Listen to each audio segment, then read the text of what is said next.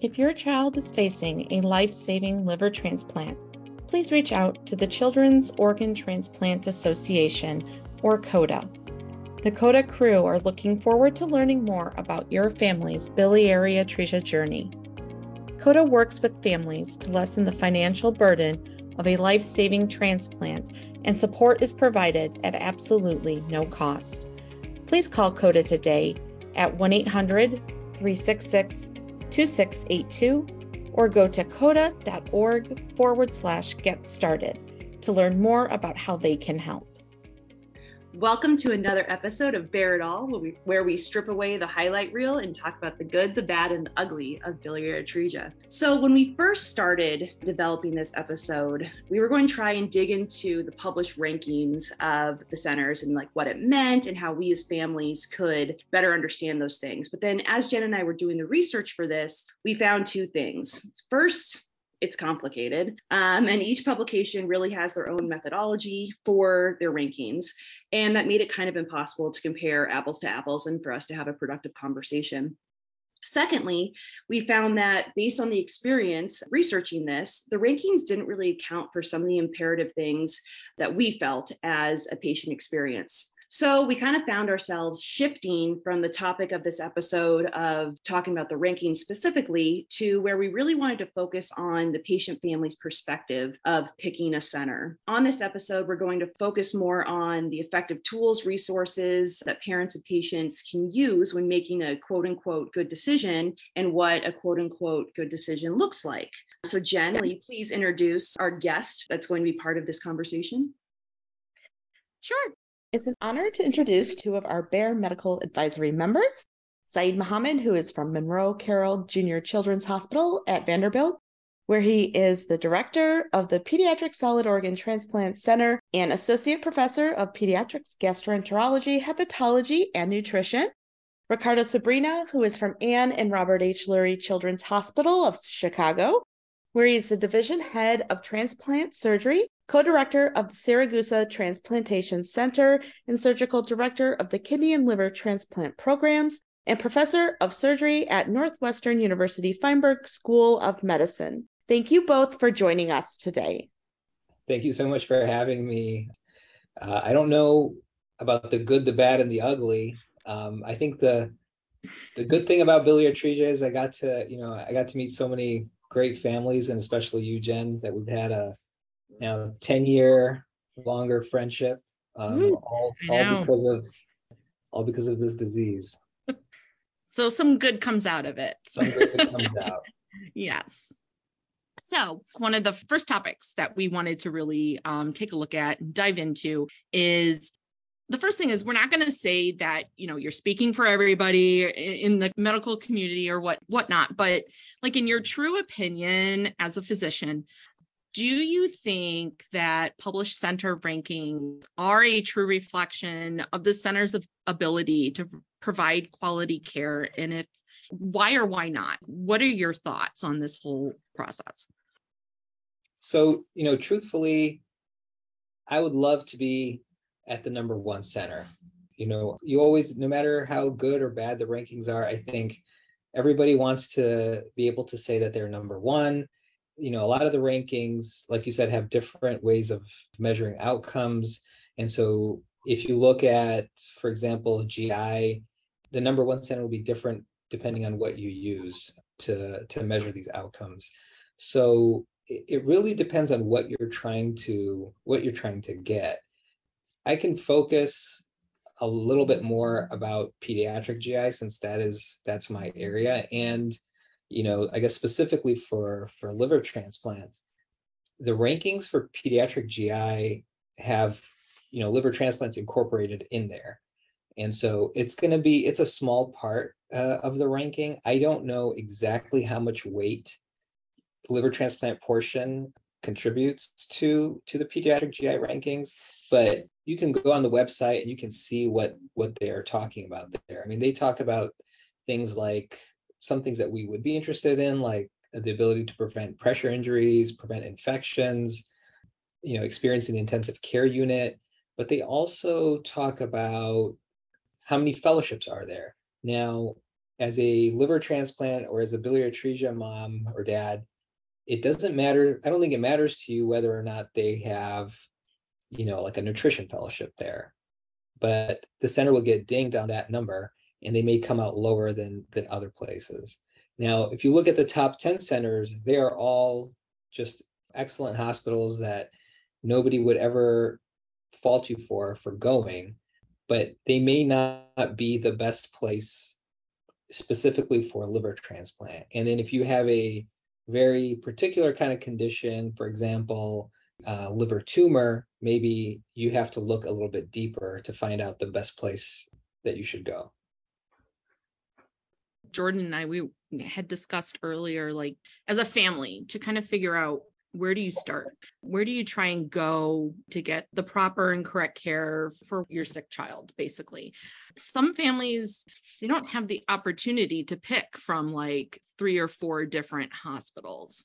Some have the one in their backyard, and, and that's where they go.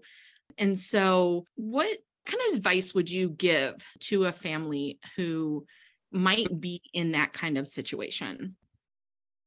Well, I think that the rankings are not a good reflection of the care that is able to be delivered at any particular center.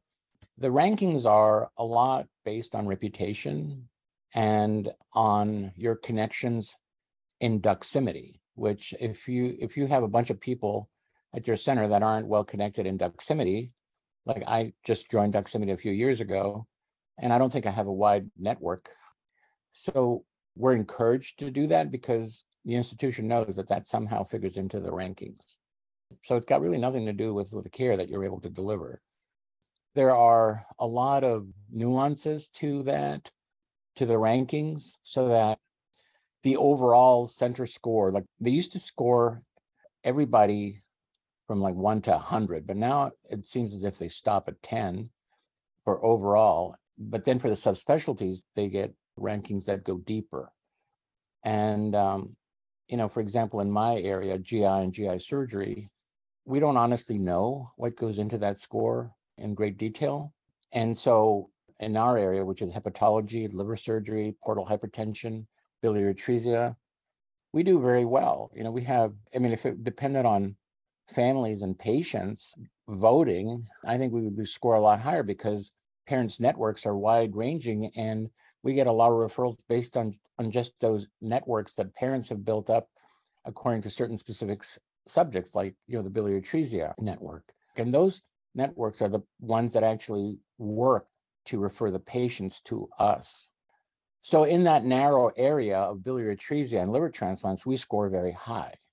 So you know if you only were able to look at that you might say that we were in the top 10 but we get diluted out by things that, for example, central line infections in the ICU or urinary tract infections associated with catheters. Those tend to drag you down.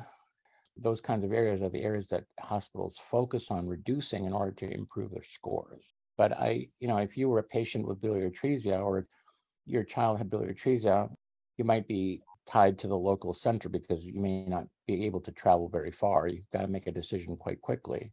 Right. But if you're looking for a liver transplant center, then you have time. And those are the kinds of uh, research, uh, that's the kind of research I think that parents would have the time to take and research more deeply. So basically, like the overall GI score that we're seeing in these different publications aren't a true reflection of that specific subspecialty that a parent could be looking for.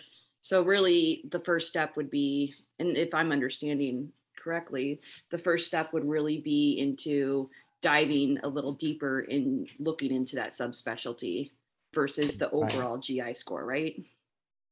Dr. Mohammad can answer for himself, but I don't really know what goes into that score, honestly, apart from there's four points for liver transplants you can get from one to four. And for biliary, a specific criteria that they'll score you on, which, you know, as a biliary atresia expert in this world, I don't even agree with how that score was came up with. I mean, I completely disagree with the metric that they're using. I agree. Well, I can't disagree ever with Dr. Superina, who taught me so much anyway. So I, will agree there. I think GI is such a broad category that these you know these rankings are looking at you know people with IBD, people with abdominal pain, constipation. So it's a very sort of broad scope, and we don't know the people who are sort of involved in taking care of these patients don't know all the steps that are taken to score to get these scores. I think it shows you sort of how far removed we are from it. And that's why we don't really think it's the best way to measure, I'll say in particular, a liver transplant center. As parents and seeing the conversations that are out there with within the liver groups and you know biliary atresia liver transplant and other liver diseases it weighs heavily with mm. parents where we have doctors who physicians who are far removed from it and don't really know that it weighs on the parents decisions. In jordan and i in finding that more parents actually truly do look at this and so why we were you know we wanted to have this discussion today is to help families out there. What would go into making well, let me give decision? you an example a very concrete example. I mean you have a child with biliary atresia. And the metric that the US News and World Report uses is two year jaundice free liver transplant free survival, which I think is not a very good metric. You can live for two years without a transplant, but have a very poor quality of life. And, you know, I, I just came back from a biliary atresia meeting in Belgium where, say, some centers in Japan, some centers in Europe have a 30, 40, 50, 60% two year transplant free survival. So, as surgeons, the only thing that we can really accomplish doing a Kasai operation is to eliminate the jaundice. But elimination of jaundice doesn't mean that your liver is healthy. And so, in the last two or three years, I would say that we have a very high clearance of jaundice. I would say 60, 70%, if not more. But our two year transplant free survival rate is only 30%. So in that first year, we drop from, but that's because you're using two different metrics. So we have 70% jaundice clearance, but only two year transplant free survival of about 30%, which means that we are a very aggressive transplant center. So if you look at it in a sort of a normal way, you might say, oh my God, that center has a very low two year transplant free survival.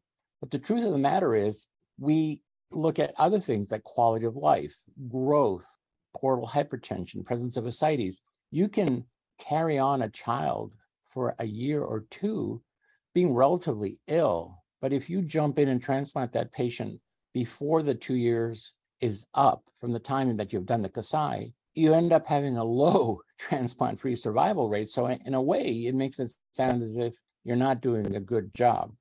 So we argued against that last year uh, with some hospital representatives who, you know, who took that message to the U.S. and World Report people, but I don't think that we got a lot of traction from it.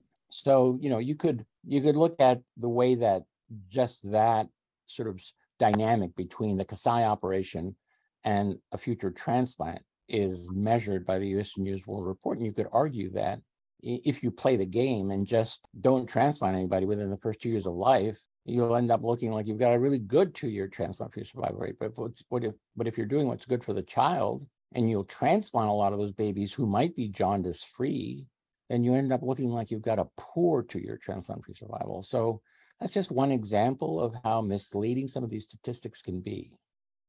I think they do, a, I mean, a good job in their sort of in the PR of of this of these lists. You know, they publish them, they say a lot about them. Hospitals do care about them, but I think for an individual patient, it can be very it can be very meaningless.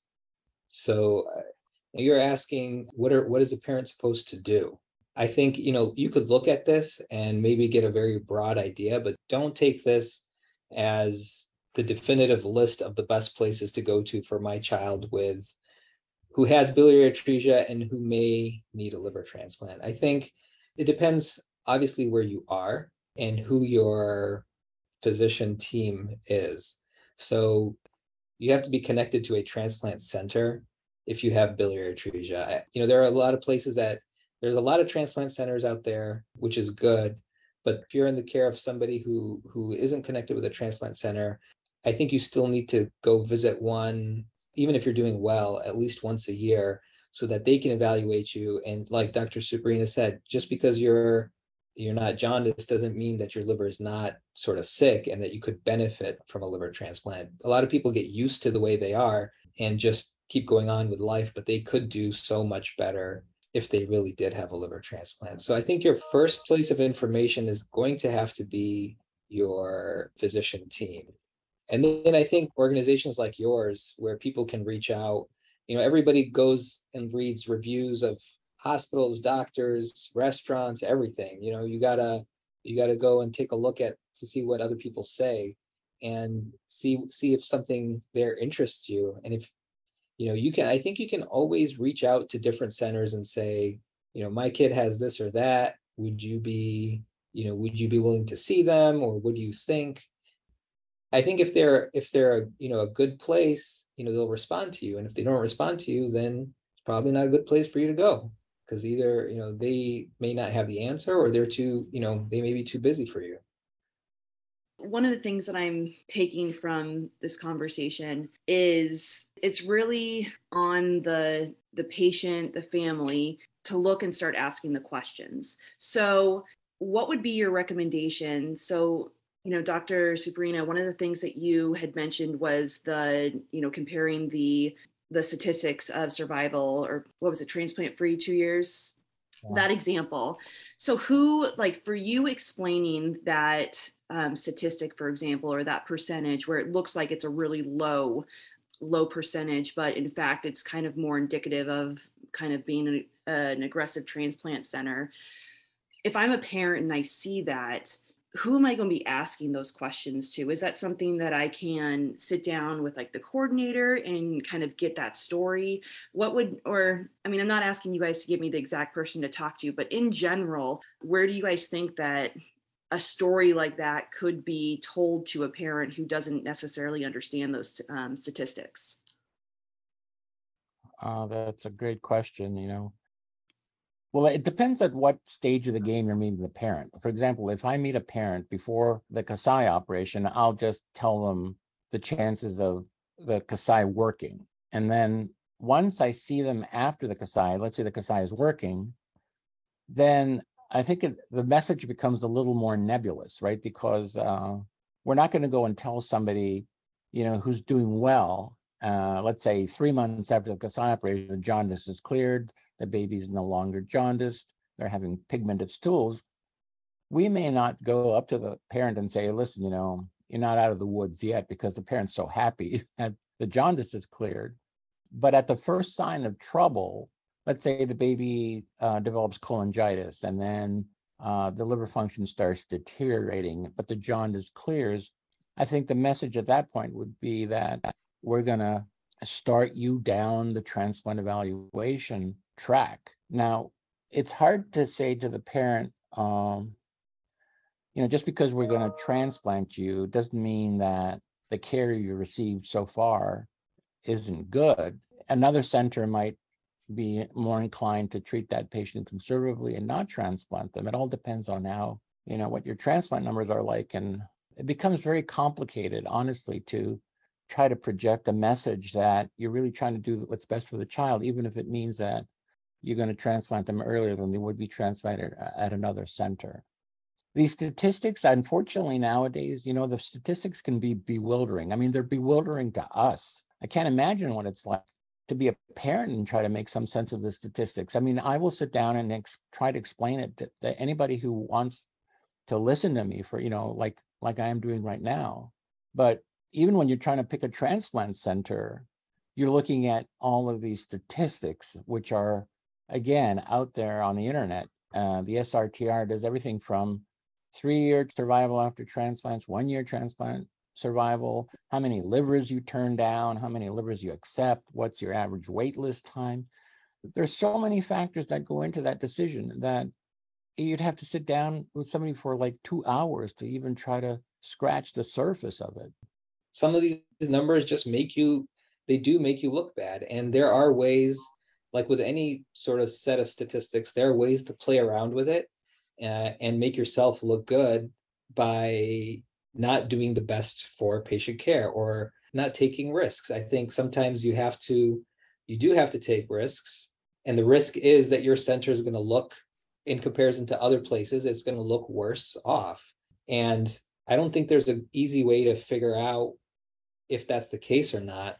But some of the data is buried in these SRTR reports where you can see, you know, if there's a center that only transplants 12 year olds, that's not a place you want to go if you have a baby with biliary atresia because most of those kids need a transplant before their age if they're going to get transplanted before the age of two so that's probably not the best place to go you want to look for places that you know have experience doing split transplants so that's also in the srtr data but there's no way for anyone to you want to know what how to make a good decision it's i mean it's impossible.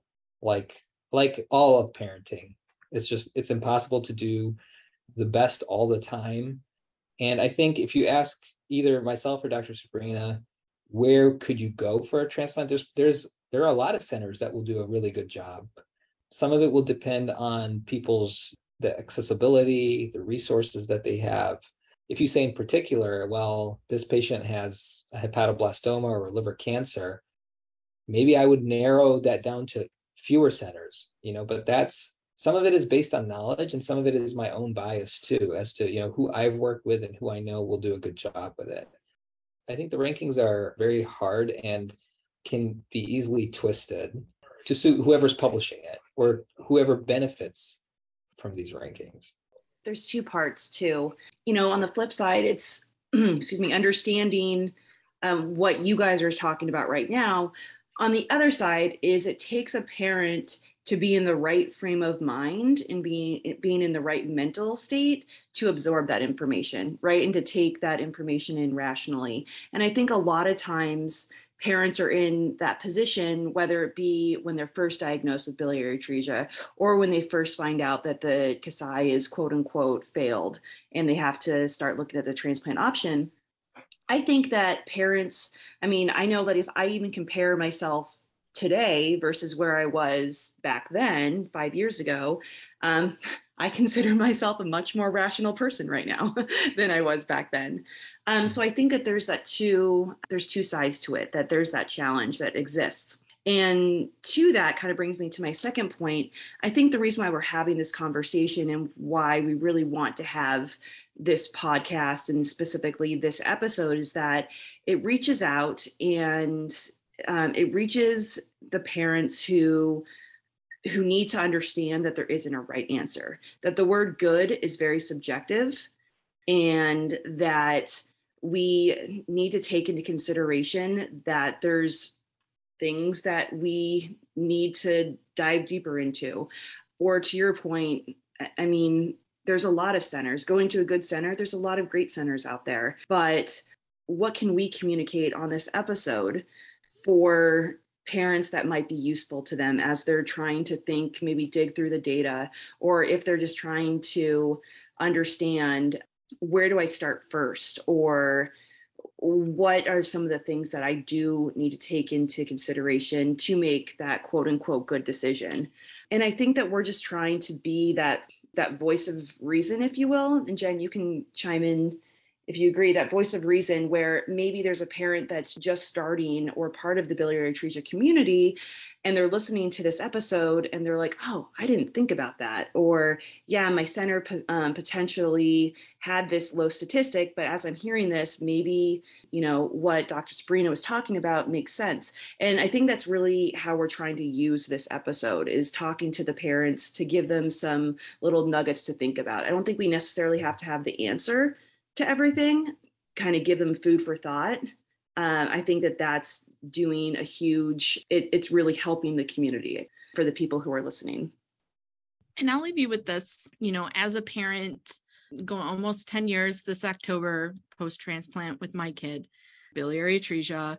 When he was first diagnosed, you know, I we live in a, in an area where there's a couple hospitals around us, and you know, when he was first diagnosed, we took him to the one that you know we were told to go to and you know from day one all the way until now it it was one of those things where I didn't look at statistics. I, I didn't look at you know, we didn't have social media like we did back then. And there was not a lot of transparency, uh, you know, back then 10 years ago either. But I will say that I knew my son was in a good place. I had our team take my hand and take my family's hand and lead us through the entire journey. And I think that when you when you're looking you know, when you have that first conversation with your physician about how this is going to play out, how this is going to go for you and your child's condition, one of the things that I can say is that other than statistics, what should matter is bedside manner. What should matter is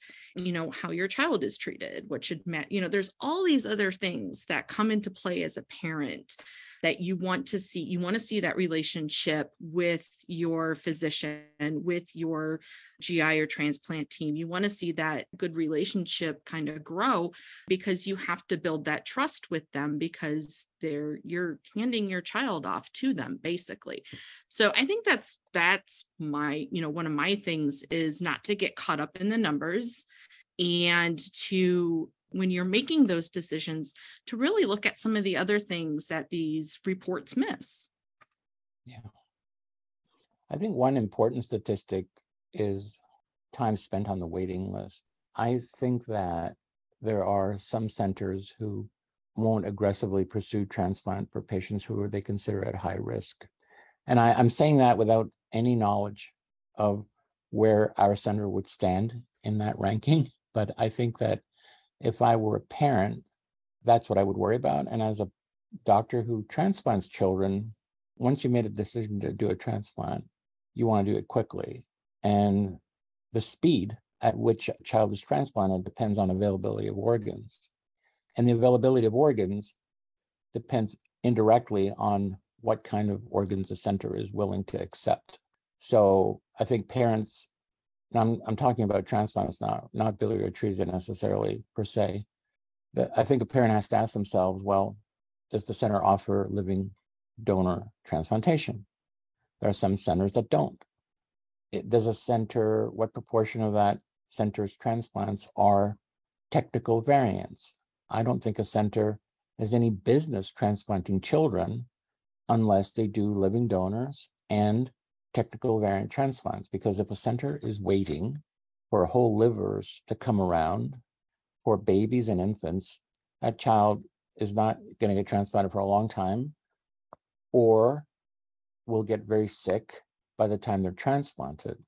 Unless the people live in an area, and that is possible, where there are a lot of infant deaths, which is kind of bad from a societal point of view and good from, you know, if you're a transplant parent waiting for an organ. You know, for example, just recently we did a paper that was uh, organized by BARD, not BARE. BARD is biliary atresia and related diseases group. And uh, we did a paper combined with Europe and Texas Children. So we were the only two American centers. And uh, there was a European consortium of centers. And what was interesting was how much closer to Europe Chicago is in the sense of how we do our liver transplants than Texas, even though we're in the same country. For some reason, there's a lot of infant uh, livers available in Texas. So they had no living donors and very few technical variants. Whereas in Chicago, we have, you know, 60% of our, 60, 70% of our transplants are either living donors or technical variants. But for most of the country, most of the United States, I think the availability of uh, livers from small donors is very scarce. If you're a parent, you really want to know does that center offer all of those options? Because if you're a parent and you want to donate for your child, you have to go to a center that offers that. If you're not able to do that, you want to go to a center that will get you transplanted with an adult organ uh, by taking a piece of it. Uh, so those are the kinds of things that I think as a parent you would want to know is that is the center you're going to it, give those uh, options uh, to families and not just wait for you know the perfect organ to come around. I think everyone is waiting. Everyone gets or tries to get the most perfect organ for their patient, but centers that can do these technical variant grafts they can view more than just the regular organs as as perfect. And so it does help get the patients transplanted uh, quicker. And obviously you want them to be transplanted as as quickly as possible. If if a center does very few or not no technical variants then like dr Superina said we're they're just waiting for a similar sized donor which which is going to be usually going to be rare for our listeners too when we're talking about looking for those numbers where are we going to direct people to look for those numbers? Is that specifically in the srtr again these are recommendations. There's a lot of data in those reports. I personally think it is too much and very difficult to understand. Mm-hmm. i think whatever questions you know some of the questions that we bring up here is you need to ask the people at your center the answers and they should be able to provide it to you and you can then look up the srtr and see see what it says there and then compare other places.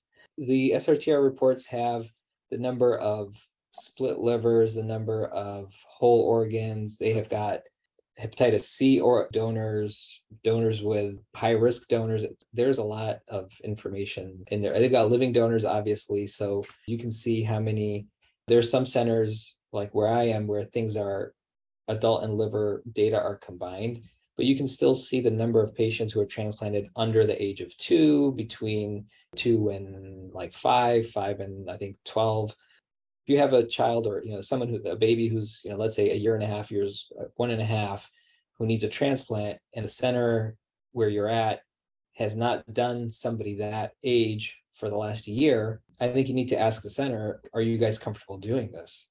If all their patients that they've been transplanting have been eight years and up or 10 years and up, then you have to ask why is that happening? Is it because they're being, like we were saying, very picky about who they're transplanting because they're afraid of the risk? You know, are they just going to manage this patient on the wait list for a long time and not transplant them? You don't know until you ask. But Jen, like you were saying, you you have to have a relationship with your team and ask them the questions if it seems like they're just dancing around the answer and you're not happy with that, then maybe you look elsewhere. But if they can explain to you why some metrics look like this or some metrics look different compared to national averages, then you know you have to decide whether it sounds like a reasonable explanation to you. I don't think anybody who's in this in transplantation is definitely not out to harm anybody. Everybody's trying to do what's best for the patient sometimes the parents do need to ask these questions if they want to get transplanted a little bit faster or if they think the patient could be transplanted with a living donor and they don't want to wait for a deceased donor. But i think if you ask somebody directly like would i get transplanted sooner somewhere else? or would i have more options if i move somewhere else? I think that's something you can ask. And at the time of listing i believe it's a rule there you're told that you can multiple list in other areas. Now you can be told that, but if you don't have the resource to do it, then it doesn't mean anything. So you still may be limited to only one or two centers where you can get transplanted. It is also important to have family support system and all this stuff around you. So if there are two centers that have the same good outcomes and one is, you know, your city versus 500 miles away, it may be better to stick with your place but it's a it, it is a big decision and not an easy one unless that center has some particular expertise in living donor and that that's what you're really after then i think it makes sense to to travel. But if if two centers have have really good outcomes and the place you're at you're you're happy with i i think you can be you have to do all the research you can because it is it is a life and death thing. But don't get too mired into the numbers of this is a number five place versus a number 10 place that can be very misleading. In listening to everything, the name of the game is being comfortable and confident in asking the questions and developing that relationship with the team. That was one of the goals that we wanted to get through this episode is to help empower people who were potentially needing to have the conversations or starting to look for a center is give them these little food for thoughts where they can start feeling comfortable enough to ask the team these types of questions and start getting the answers. I think that both of you guys really did that. So I just want to thank you for taking the time to go through this. I know that it's a complicated subject and there's a whole world that uh, we can talk about. But thank you for taking the time and walking through that. So I really appreciate it. That's a it. pleasure. My pleasure. I want to thank you. I know you're on vacation. I know Dr. Mohammad, now that he's the big honcho down in Nashville, um, has a lot to do as well. I want to thank you guys for joining us and talking with us about this topic because we did notice that, you know, it was a topic that a lot of parents were talking about and kind of wanted to get down to the nitty gritty of it and, and just and just be able to help help people understand it a little bit better. And so I thank you guys Or for parents started us. sparring between Right. centers. right yeah so i just want to thanks for joining us again today and thank you for also being members on our medical advisory council as well and we hope that you guys will be able to come back for more fun topics because this was a good time Yeah. Okay. Well, Thanks, I'm gonna. Thank you so much. off. yeah, enjoy your rest of uh-huh. your vacation Thanks. Thanks. Thanks for having us. Bye. Take All right, care bye.